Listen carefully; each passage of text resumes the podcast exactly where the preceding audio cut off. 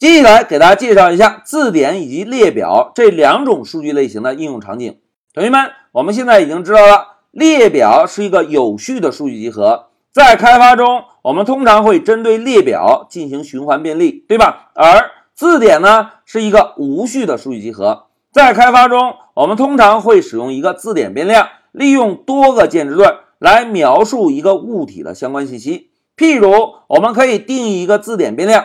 保存张三这个人所有的联系方式。那既然可以保存张三的联系方式，我们是不是可以再定一个字典，把李四的联系方式保存下来？当两个字典定义完成之后，我们呢就可以把两个字典放在同一个列表变量中。大家注意啊，把两个字典啊放在同一个列表变量中，然后针对这个列表变量进行循环便利，在循环体内部。针对每个字典进行相同的处理，哎，这个就是在我们实际开发中，列表和字典这两种数据类型非常常见的一个应用场景。那接下来就让老师啊回到 Pycharm 给大家做个演练。首先，老师选中说明文字做个复制，然后回到 Pycharm。现在老师把说明文字粘贴进来，然后增加一个单行注释。同学们，我们再看一下说明文字啊。在开发中是把多个字典放在一个列表中。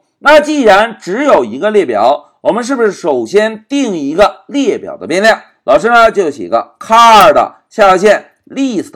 哎，列表变量名写完之后，我们写一个等号，在等号后面，同学们要定义列表使用什么括号啊？哎，非常好，使用一对中号，对吧？但是现在这个中号写完之后，注意啊。老师啊，要摁一个回车，因为我们希望在这个列表中保存多个字典，对吧？那好，一个空的列表定义完成之后，我们先在下方使用 for 循环来便利一下这个空的列表变量。老师呢就写个 card info 作为循环体内部使用的变量名称，然后写个 in 关键字，在 in 后面我们把要便利的卡片列表的变量放过来。然后跟上重要的冒号。好，现在循环条件写完之后，我们呢就使用 print 函数，把每一个 card 的 info 做一个输出。好，现在一个简单的循环便利就写完喽。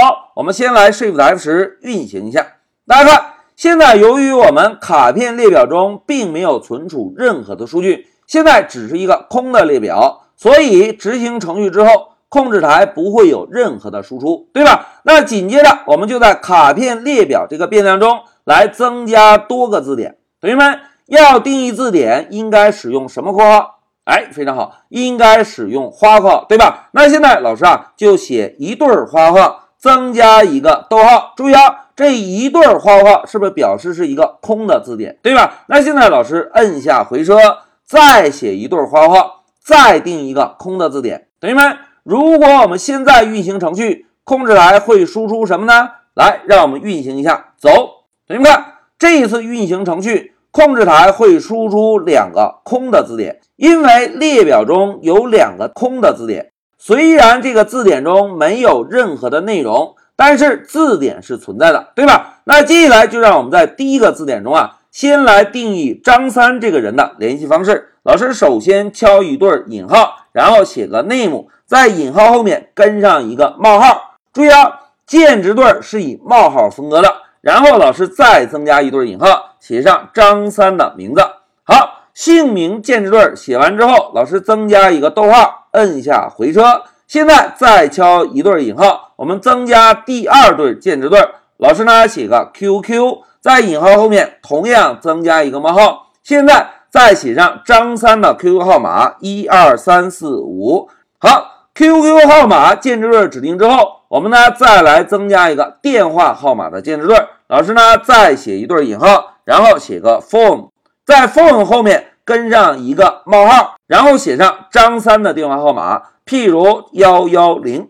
好，现在张三的字典写完之后，我们是不是可以再运行一下程序，看一下控制台的输出，对吧？现在老师摁一下 Shift F10，走，同学们看，控制台输出了两个字典。第一个字典有三个键值对，分别是姓名、电话以及 QQ。